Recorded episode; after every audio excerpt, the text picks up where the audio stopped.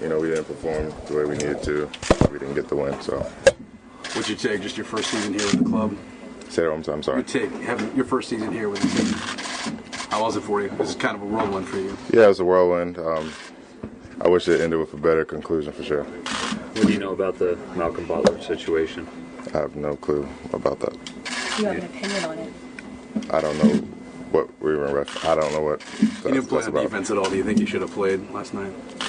Um, that doesn't concern me at all. What are your thoughts going? Have you seen him recently? That doesn't concern me as well. It doesn't make sense to you that a guy that played, let's say, 97 snaps this year isn't in on the biggest game.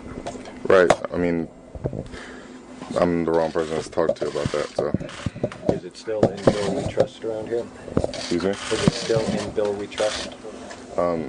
we trust Bill. We trust the teammates. You know, it's it's the process, and we didn't get the conclusion to the process that we wanted. So Anything the coaches said to you after the game? Just uh, you know, looking at this whole season in totality.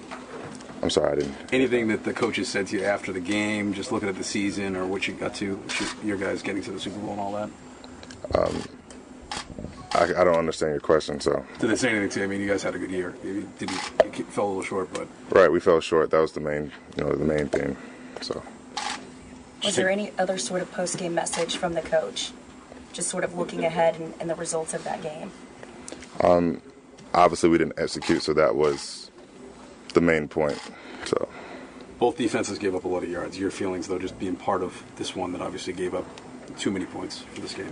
yeah, we didn't execute when we needed to. Um, we didn't stop them on third down like we needed to. Um, making those big plays like we were used to playing, like like, like we're used to making those. Um, those critical moments, they're even more critical in such a game. Do you have any thoughts on Matt, on Matt taking the Detroit job? I have no opinion on that. Uh, Eric, could you talk about your time as a Patriot? Excuse me. Can you talk about your time as a Patriot? How much did you enjoy playing here? Right, I enjoyed the whole process. Like like I said from the beginning, it was all about contributing.